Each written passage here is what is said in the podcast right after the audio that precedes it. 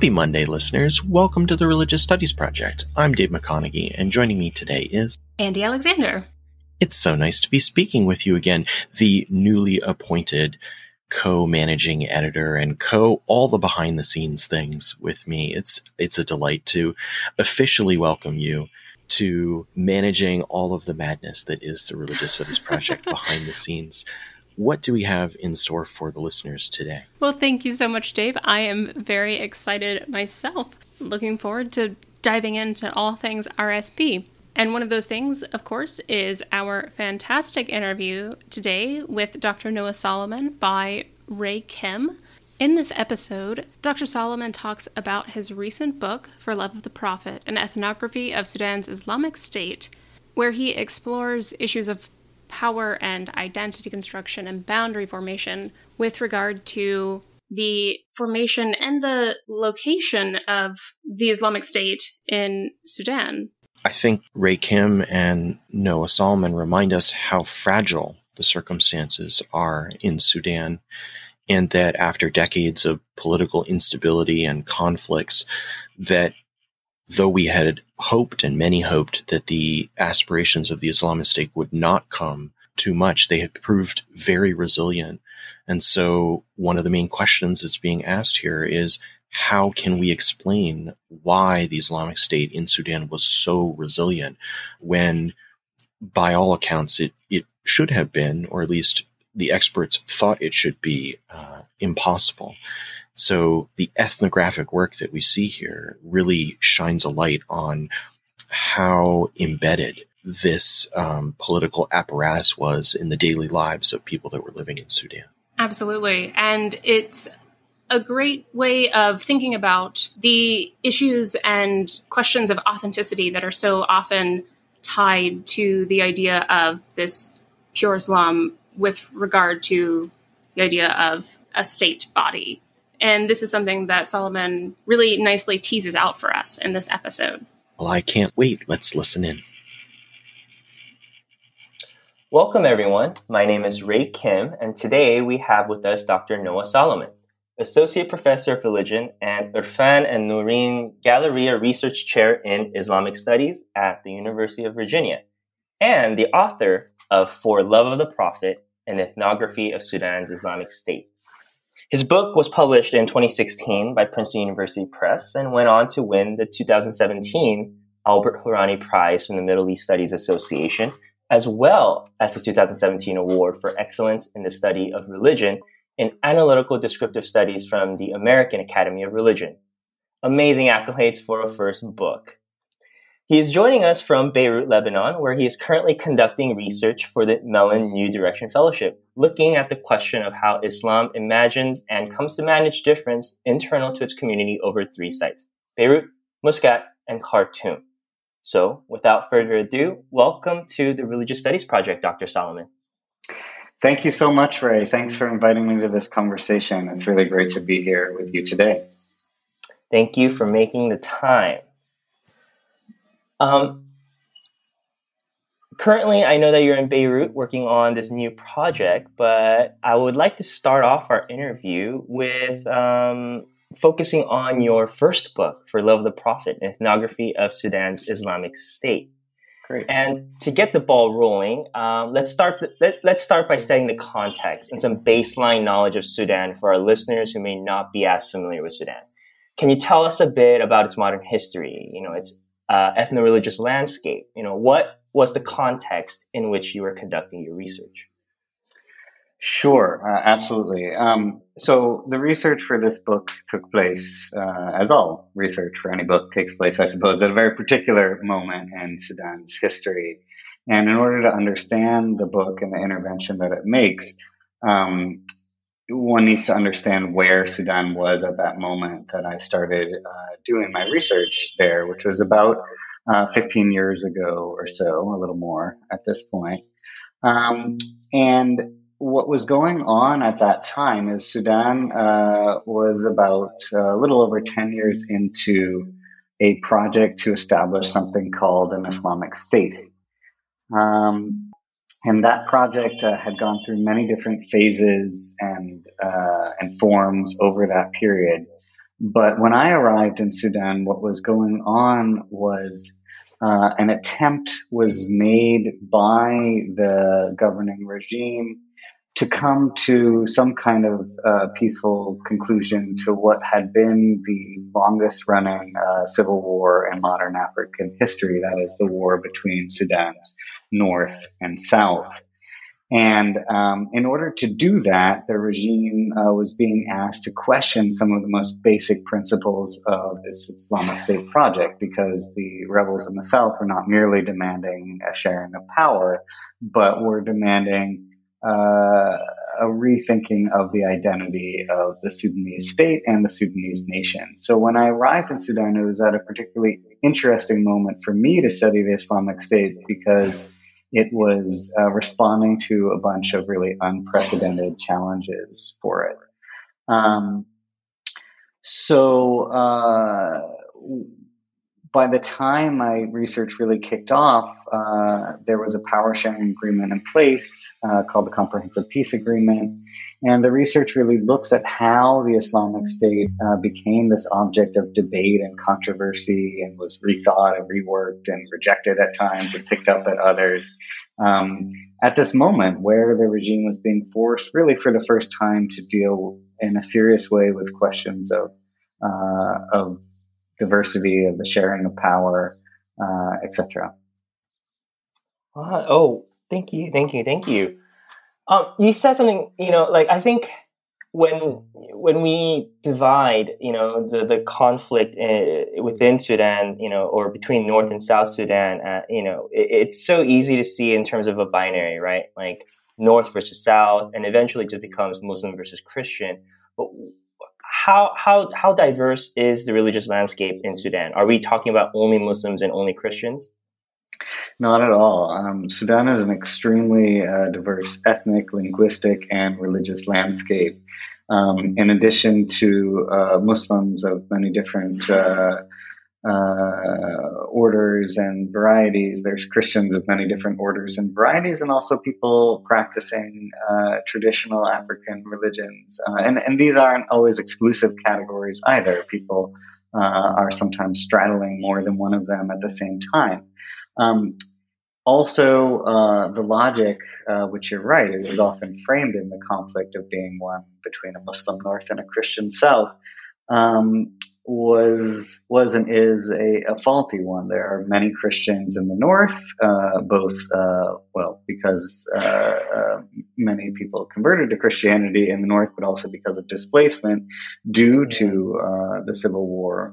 Um, and there are many Muslims in the south as well. And one of the problems, I'd say, one of the interventions that um, this book and then some later work that I did in and on South Sudan, which was became a, a focus for me after this book, um, was on the fallacy of trying to uh, divide because the idea of Muslim North versus the Christian South wasn't just a way that journalists framed the conflict in Sudan. It became the reality on the ground, right? Uh, in 2011, South Sudan uh, secedes from the mm-hmm. North and secedes uh, very much uh, the mode of governmentality through which it seceded was very much on that basis. Um, mm-hmm.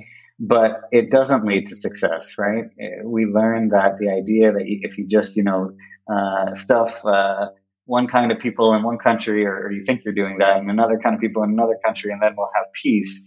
Um, shows us that uh, diversity is like a cell that keeps dividing uh, yeah. endlessly, right? That no matter how many times you try to kind of separate people out, um, you find that uh, new modes of difference and diversity uh, arise and new uh, places of conflict around those different uh, visions for how the political community should be constituted lead to conflict. And so if you don't actually deal with trying to um, trying to figure out how to work together, um, you're going to be forced to to uh, suffer the same kinds of conflicts over and over again. That's exactly what happened yeah. um, in, in the North and South. Is that after partition in 2011, we saw the rise of very similar looking conflicts, but internal to those two new states. Mm. Um, so uh, one way of of, uh, of, thinking about it is that the North sort of tried to cut off the South, but but as you know, in any map, no matter how much cutting of the south, there's always a south, right? Yeah, right. yes. You can't. You, you, no matter if the country is an inch is an inch uh, Yeah. long, you're always going to have a south, and by the south, I mean that in sort of scare quotes. The problem of the south, the problem of diversity, you can't escape by cutting off pieces of the country, and Mm. and indeed Sudan has not been able to do that throughout its mo- modern history until until today, until uh, the post-revolutionary context that it's in right now. It's Yeah. also struggling with similar issues. Focusing on North Sudan, right? Um, how did Sudan's Islamist government, you know, navigate the country's ethnic and religious pluralism, and did their approach and strategies change after the peace agreement with the uh, with the South? This is a hard question to answer in some ways um, because uh, many argued, uh, and I can see where they're coming from, that in some ways um, the peace agreement that was signed in 2005, which was supposed to establish a period of national unity, to kind of it, the, the language they used was to make unity attractive. Okay, before the vote, which would come in six years on secession. Um, many saw uh, secession as a fait accompli. Um, But I think, uh, or I don't think, I, I observed also that many did not. Um, and the people who did not and really were working to make uh, uh, unity attractive were often uh, a strange mix of people. so, for example, uh, leftists in the north, for example, uh, people who were not uh, moving along with the uh, Islamist project of, of the regime, they certainly wanted unity to happen because many of their uh, uh, political compatriots were in the South. Um, also, a variety of kind of, I would say, middle stream Islamists who saw there being a certain kind of promise or model for the future in an Islam that could um, that could uh, uh, grapple with and come to integrate is the word I'm looking for Hmm. diversity in successful ways. But you certainly saw, uh, and, and John Garang himself, the uh, leader of, uh, of South Sudan, who tragically uh, died uh, shortly after the peace agreement was signed in a helicopter crash, he was not a secessionist. He was a unionist. He wanted Sudan to be reformed uh, from its northern to its southern border and from its eastern to its western border. But there was always within the SPLM movement that he uh, led uh, a strong secessionist um, tendency, a strong secessionist bloc, uh, if you can call it that. Um, and who thought, you know, there's no working with, there's no working with, uh, with the North. And there were many in the North too who thought, you know, we can have our true Islamic state only when we get rid of, uh, you know, this 30% of Christians. Okay, we'll have a few left over, but for the most part, we won't have to deal with this problem anymore. Um, so they were strange bedfellows too, right? You have the sort of most conservative uh, uh, Islamists in the North having the same opinion about secession as the kind of most uh, leftist uh, uh, Southerners, uh, who both thought we can't work together. And then this kind of um, whole range of people in the middle who indeed were really trying to think about diversity. And so I, I did see, particularly in those first few years, um, before it really it really did seem to everybody like a fait accompli, I, I did see a lot of work. Um, uh, at, at, many levels, uh, mm. both at, and you know among uh, government organizations and uh, private organizations, thinking about uh, what uh, what what Islam, what an Islam, an Islamic political order would look like that took some of the concerns of non-Muslims seriously. It wasn't successful. Um, indeed, unity was made not attractive in the end, and you know, uh, over ninety percent of Southerners voted for secession. Mm-hmm. But uh, there certainly was an experiment going on to think to think through uh, diversity in a more serious way than prior to the peace agreement. If that was your question. Yeah, yeah, yeah.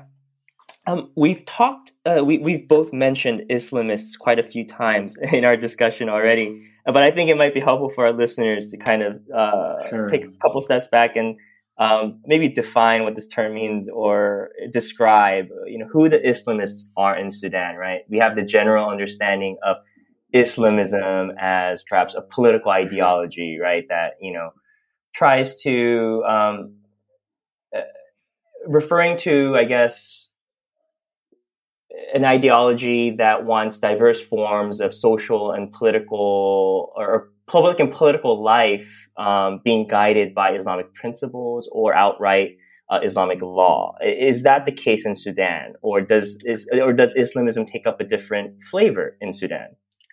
Yes and no. I think you've done a great job defining um, what the term means, both uh, when it's used in, in Arabic and in, in English. But what I would say that's important to know about Sudan is that um, perhaps unlike, uh, well, I don't want to contrast it, but uh, in Sudan, uh, as is probably the case in, in other places that I haven't studied as closely, um, uh, is, Islamist uh, as a category can uh, merge and overlap and bleed into many other categories that are often thought of as distinct.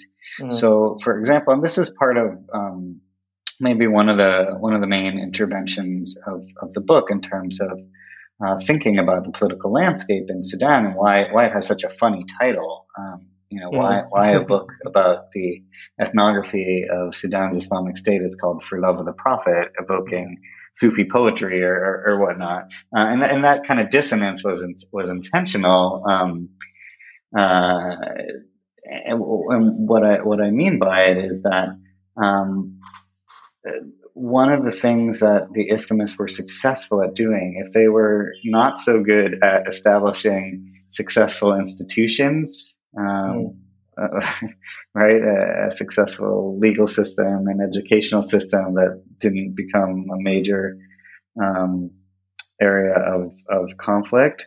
Um, one thing they were very successful at doing is instilling some of the um, principles of Islamism, i.e., thinking about political community in Islamic terms, mm. um, throughout a much wider segment of the population than just members of the Muslim Brotherhood. So, and, I, and I mentioned that organization because it's the sort of classic uh, when we talk about Islamism in, uh, in, the 20th and 21st century, we're often thinking about that organization or its offshoots.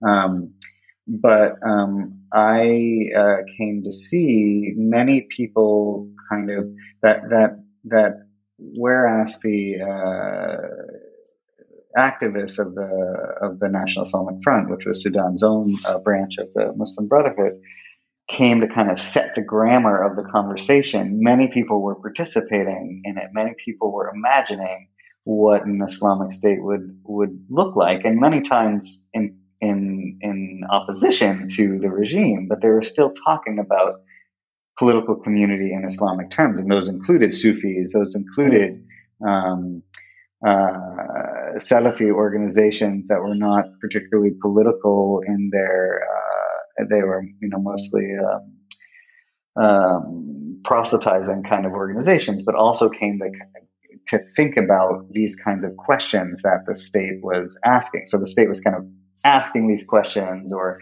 sparking a conversation in which many groups who wouldn't traditionally be called Islamists became involved. And so that's why, on the one hand, I find it a useful uh, descriptive term, but on, on, another hand, it becomes a kind of meaningless term.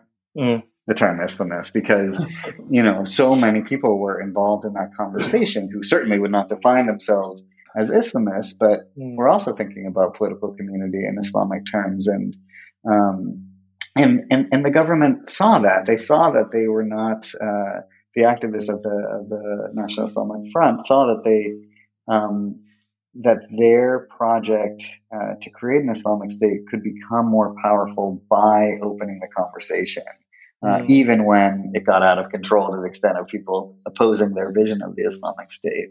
Um, at least, uh, at least they could kind of implant in society a notion that uh, political community in Islamic terms made sense. Yeah, and I, I think it, I think it even lasts post. Sorry to to no, no, no, no. there, but yeah, yeah, but I think it even lasts strangely post revolution, where we have a, a highly secularist uh, uh, government in control, we still see a lot of uh, political discourse in what we might call the public sphere taking place in Islamic terms. Yeah, yeah, yeah. I mean, everything you just said just kind of reinforces, you know, eh, how I viewed your work as, as a very creative and dynamic challenge uh, to kind of expand our scope or understanding of how we look for the Islamic State or what we call the Islamic State, right? The the the, the usual suspects involved in right. creating what we what we call it this quote unquote Islamic State. Um, and and your work definitely challenges us to move beyond arguments about the impossibility of the Islamic State as a moral or an ethical political project. Why do you think its supposed impossibility garners more scholarly attention than its feasibility? And how did you get to, you know, where you were to ask that question? This is a, a great uh, question, and you know, uh, let me answer the second part or the, the, first part first. Why you asked why uh, why the impossibility of the Islamic State garners more scholarly attention than its feasibility, right? Was that mm-hmm. was that? yeah, yeah, yeah, that? yeah. Um, I, I, think it's um, first and foremost. Uh, there are two reasons. Uh, first and foremost, we live in an era in which Islamic politics are seen as anachronistic, in which teleological models of history predominate, in which it's, I think, really hard not to surrender to global norms. Uh, we saw this uh, this is an example, maybe at a tangent, but I think an important one. We saw this, uh, given what we were just talking about. We saw this, uh, I think, with with great uh, tragedy uh, with the foundation of South Sudan. Here, there was no threat of Islamic politics emerging, but we had the opportunity in 2011 of starting a new state from scratch, and still it came to be organized in very predictable manners and led to utter disaster. So I think Islamic politics is the same. It's beyond the realm of our imagination and and what I wanted to ask in this book is why and when does it become possible, and who wants it to be so? Mm. You know, I, I, think that's a question we we. I, I understand and I oftentimes sympathize with polemics against Islamic politics, which a lot of the work uh, on Islamic politics, particularly in Sudan, focuses on. But for me, it um, it it leaves a question unanswered, which is why do some people desire it? very mm-hmm. smart and thoughtful people come to desire Islamic politics. What's the reason? Why? What is it? What kinds of problems is it helping them solve? What kinds of futures is it helping them imagine? Mm-hmm. I wanted to ask that question. And, you know, I've gotten hit in many, uh, in many, uh, circles for not writing a polemic. Um, I, I, I, did of course, uh, and I hope it's clear for anybody who reads it, I, I do offer critique of the uh, Sudanese Islamic project, which uh, deserves a, a, lot of critique without a doubt. But it's not the main focus of the book. The main focus yeah. of the book is to understand it's it, it, we we under I think a lot of scholars have done a great job telling us about the repressive aspects of of the Sudanese state. I, mm-hmm. There is not much more to say. Uh, it, they're spot on and correct. What we haven't understood very well is the productive a- aspects. What made it endure for all those years, yeah. right? They were in power for almost 30 years and they, and, and you know, it wasn't that they had a, uh, a particularly, you know, uh, strong, uh, strong state. In fact, it was, you know, a poor and, and, and weak state at many, uh, fighting mm-hmm. wars on many, on many borders. Why did it endure? How could have they lasted that long? Mm you know, whether we hated the Islamic State or we love it, we got to answer that question for both for both of those camps, um, and that's what that's what the book tried to do.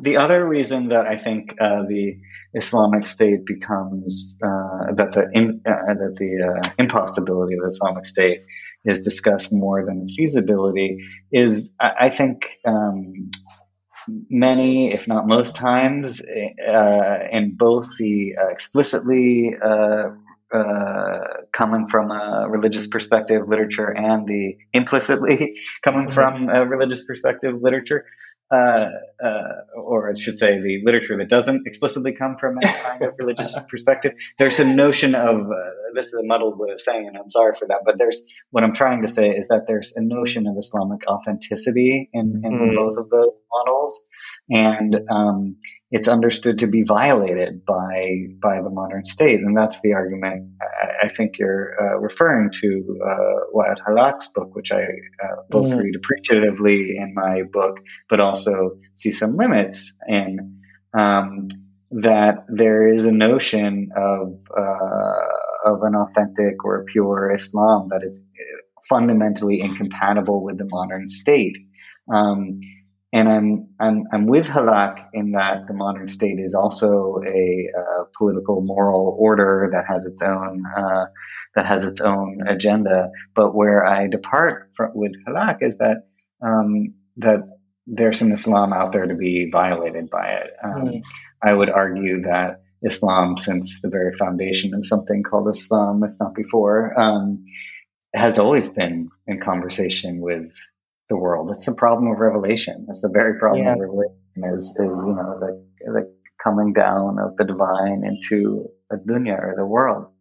Um, and it's the same problem faced, uh, faced with the modern state. But what I found my interlocutors doing is not uh, blindly uh, thinking that the modern state was just some, you know, envelope to uh, put forward and uh, and Islamic authenticity, but rather they saw the Islamic State as a very useful. They were quite wise to what the Islam, uh, to what sorry, to what the modern state was was doing, yeah. um, and came and saw it as a very useful tool to forward a certain kind of Islam that was different from Islam of ten years ago, or twenty years ago, or, or a century ago. Yeah, um, and and that was okay for them. Yeah, uh, that's yeah. What you just said is. is it's getting my gears turning in my head. I mean, when you talk about these kind of normative frameworks that kind of seep in, or yeah, you know, normative. That's, that's more, much more articulate than I said it. I have the opportunity to, you know, listen and then, you know, think, and whereas you're going, you know, you know, straight straight for these answers. Um, but I mean, like, yeah, these normative frameworks kind of seep in in terms of how scholars view is the Islamic State, and you know they end up making, I guess, for lack of a better way to put it, some of these, uh, I guess, value judgments about you know should this exist, right? Should the Islamic State exist, right? Is it a violate, as you said, is it a violation of this kind of authentic, pure Islam? And and that's just you know that sure these discussions are important, and I think um, they are going to be had, and uh, but that's a separate line of questioning than I think the line of questioning that you're going for, which is more of okay, exactly. yeah, you you can say all you want about whether this frame of uh, political structuring should exist or not, but it is existing, and you know, you're we still have to reckon with that. Like, right? That's like, why I'm an ethnographer, not a theologian. Yeah.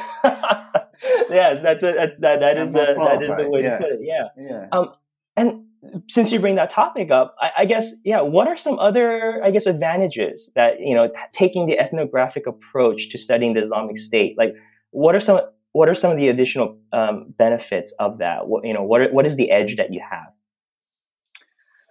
Yeah, you know, I mean, I think um, the edge that, that ethnography gave me was uh, to be able to see the messiness of what was going on in Sudan um, as I as I found it.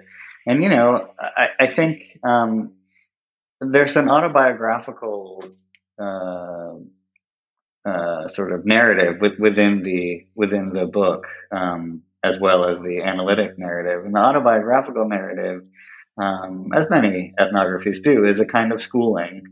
Um, mm-hmm. a, a, self schooling or a schooling of the Sudanese uh, interlocutors schooling me. Mm-hmm. And what I mean by that is um, that uh, I had read a lot about Sudan going into the field. Um, you know, both uh, primary source literature uh, coming out of the Islamic movement and uh, secondary source literature. And what I found in Sudan was something very, very different. And I think had I not been doing ethnography, mm-hmm. I would have painted a picture of Sudan from on high, of an ideal, um, uh, you know, of government pronouncements, of the uh, of the ideas of uh, the Islamic movement, and and that in the end was not why I went to Sudan. I went to Sudan because it was the really one place um, in the Arabic speaking world at the time that an Islamic movement had actually come to power, um, where uh, instead of them sort of pontificating in opposition as they do in so many contexts, they actually were forced to grapple with the messiness of everyday life, the messiness of the challenges of diversity, of uh, negotiating a peace agreement, of um, dealing with international pressures, et cetera, et cetera. And that kind of thing could only be seen through um, through the ethnographic lens. Uh, in addition, I hope I'm not going on in mm-hmm. too much length here. Um, am I? No, no, no, no. Okay. Um, I had to hear. I had to hear an answer to that. no, no. Please proceed. Please I, I, go I, to lengths. Okay. Uh, I I found the Islamic State. I think I put it in the book. Uh, both more pervasive and elusive than I'd expected. And I think I couldn't have seen that in any way except ethnographic. And what I mean by that, I went when I went to Sudan, I went to study a top-down uh, Islamization model. I, w- I went to study the education system mm-hmm. uh, because I thought where better to study the sort of reproduction of the Islamist ideology than in the classroom. Yes. Um, and when I arrived at the Ministry of Education, and I did spend uh, a summer and part of the beginning of uh, my actual field work there, um, hanging out in uh, the Ministry of Education, I found that you know it was at the beginning of the peace agreement. Um, these institutional offices were occupied by either actual UN officials or uh, people who were working under directives of the UN uh, or various international bodies who were trying to make unity attractive and mm. for the peace agreement, etc. Um, and so the places I expected to find the Islamic State, it wasn't there. The institutions mm. had been taken over by a global sort of governing order, and mm yet it hadn't gone away. Mm. Right? The architects of the Islamic State had kind of implanted it in other places. So, for example, I spend a lot of time. Uh, one one of the chapters of the book is on a uh, Islamic radio station, a government Islamic radio station that was trying to do a certain kind of Islamic education, but not through the Ministry of Education, right? Yeah. through, through, through, songs, through actually, uh, believe it or not, these this whole sort of genre of uh, of uh, pious uh, love songs, um, uh-huh. which has to do with DJs of Islamism. yeah, That's yeah, exactly. I mean. Well, exactly, yeah. And so, you know, um, it, it, was elusive in the sense that I didn't find it where I expected to find it, but it was even more pervasive in that the state was not just a found in its institutions, but was sort of spread out through the the intellectual scape, the soundscape mm-hmm. um, of, of Sudan. And, the ethnographic method allowed me to, you know, encounter the state on the bus when I would yeah. hear this radio station or, um, you know, other places that I think a more traditional political science method wouldn't have attuned its ear to as yeah. easily.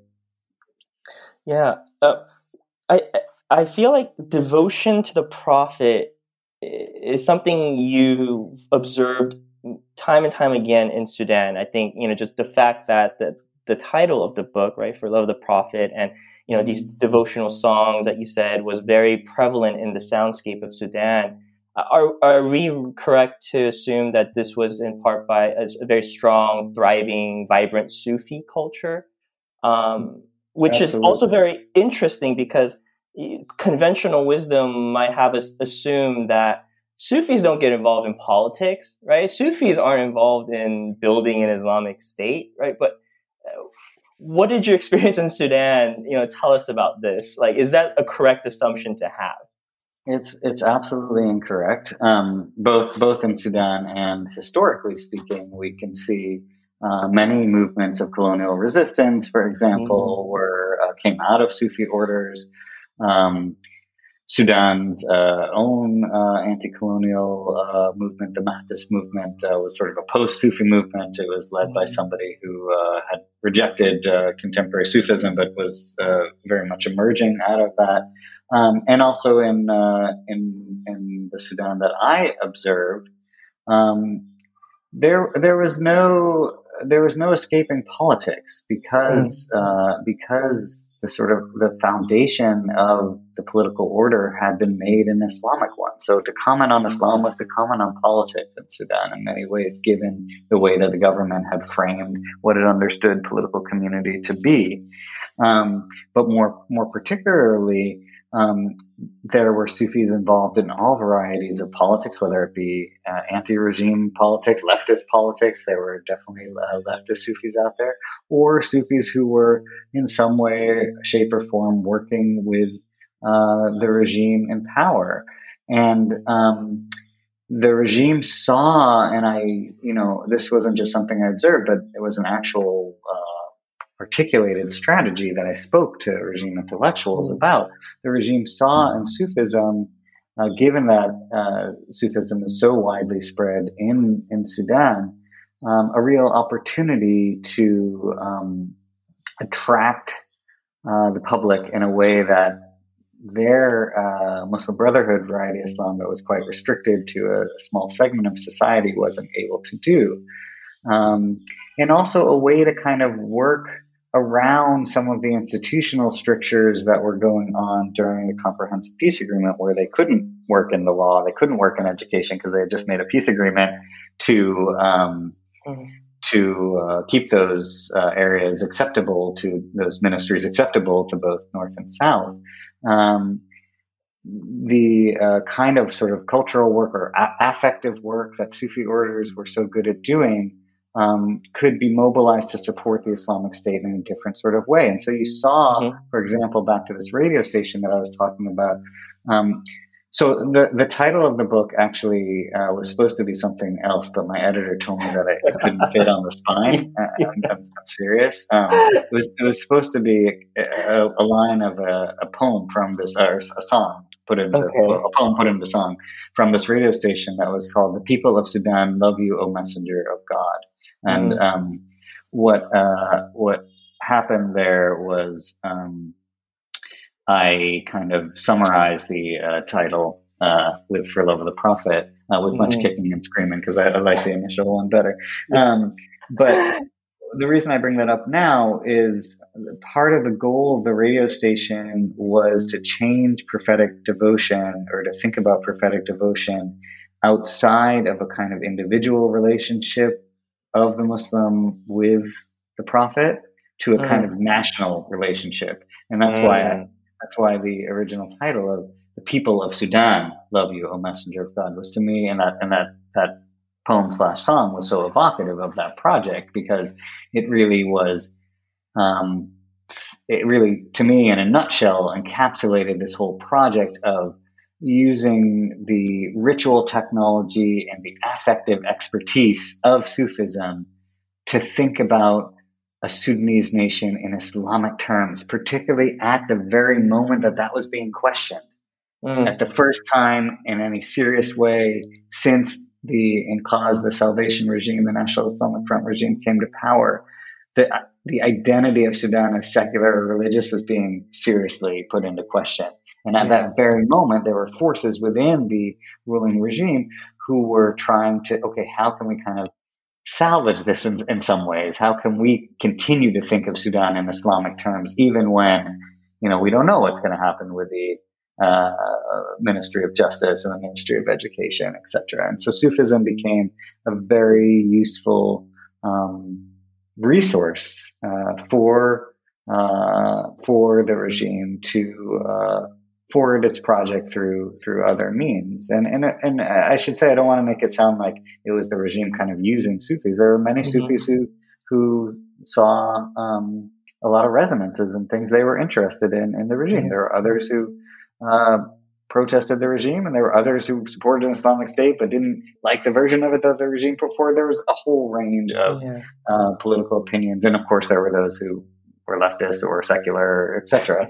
among among Sufis. So a whole range, yeah. and, and to and you know to do the kind of demographic work that is often so sloppily done in places like Sudan and elsewhere. Uh, the Sufis mm-hmm. are the tolerant ones, the Islamists are these ones. It, it really is. Once you get there, is is just you see how silly that is. That you know, yeah. it's much more diverse.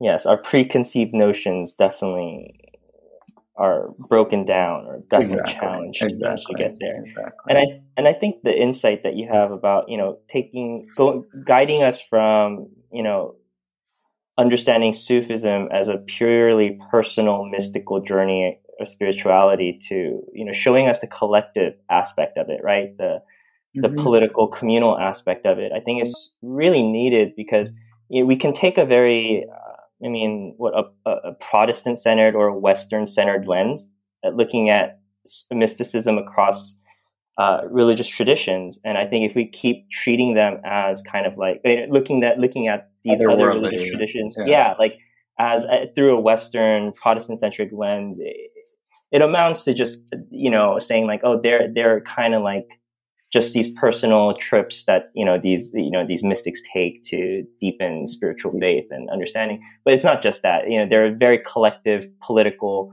communal aspects to this that I think gets lost out if if you take such a only that kind of lens. Yes, um, yes, and, and probably it also needs to be reflected back on you, you call it mm. a Protestant lens back back on the Protestantism itself. It also probably needs to be complicated in those very same ways, right? Right, right, right, right. I think we have time for one more question, and I, I want us to get back to the topic of Islamization. I think we said that a couple of times as well. Um, how how should we understand Islamization? At least maybe in, at least in the in, in, in the context of Sudan, right? Is Islamization? You know, one may think of that as like you know a, a unilateral, unimodal theocratization of, of government institutions or you know public institutions or social institutions, or or is the reality more complex than that? Right? Is there a way of these secular, quote unquote, secular structures of governance, right, whether that be education or the law or public health, um, do these quote unquote secular structures have a way of acting back against the Islamizing processes? Um, okay, I think I get what you're, you're asking. Let me think about this for one second. Um, mm-hmm. So tell me if this is if this is what you're what you're thinking here. I'm thinking back to our conversation uh, last week. Sorry, I know you may have to edit out these these few words, but um, yeah, no worries. Um, so one of the main theses of the book for me, um, or let's start here. Uh, one of the main theses of the book is to challenge the secular religious dichotomy in which so much, I think, of our studies have been organized. Mm. The the narrative of the book is bookended by two attempts to establish what was called a secular state. The first chapter of the book um, looks at the uh, British colonial project uh, mm-hmm. in its first 16 years uh, when it came in to overthrow the Mahdist or the, the last uh, Islamist regime of the 19th century in Sudan and establish a modern secular state in its place. And the epilogue looks at South Sudan uh, and its attempt uh, to unravel the Islamic State um, and establish something that it called a secular state in its midst. And um, the reason I do that, somewhat strangely, I started a book on the Islamic State with the British and end a book on the Islamic State with secularists, is um, to point out that many of the problems that the Islamic State faced, particularly in dealing with diversity, were shared by states that define themselves in secular lines. Mm-hmm. And that many of the modes of organizing religion more generally that the Islamists came to power in 1989 in Sudan used were those that were first established by the British colonial power. So, what does that tell us?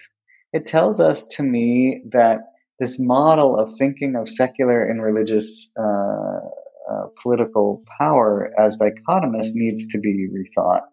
That there's something called the modern state out there, and this is where I, do resonate with Hallaq, um, that um, that comes to organize religion in very particular ways, whether it's defined as a secular state or as an Islamic state. That in both cases we see um, similar kinds of knots or problem spaces um, that that arise. Mm-hmm. And so, um, for me, Islamization in Sudan uh, is an interesting question. Of course, it's the topic of, of the book, but I don't see it as in contrast or opposition to uh, questions of secularization. I think yeah. both often are are intertwined um, are, are, intertwined in a shared problem space. Mm. Mm. Yeah, absolutely, and it's it's not so black and white, and and I think it really you know the the, the complexities of all that dynamic really does come through in the book. You know, I, I, was a pleasure reading it on my end. Thanks so much. Uh, and for our listeners listening, you know, it's a very readable book.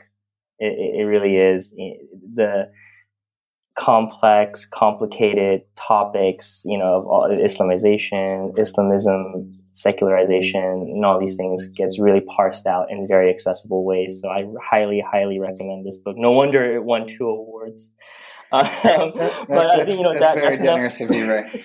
That's very generous. I mean, so I think that's about uh, all the time that we have today. I do want to just flip it back to Dr. Salomon. Um, perhaps he can share with us very briefly about you know what's to come. You know what's on his scholarly trajectory.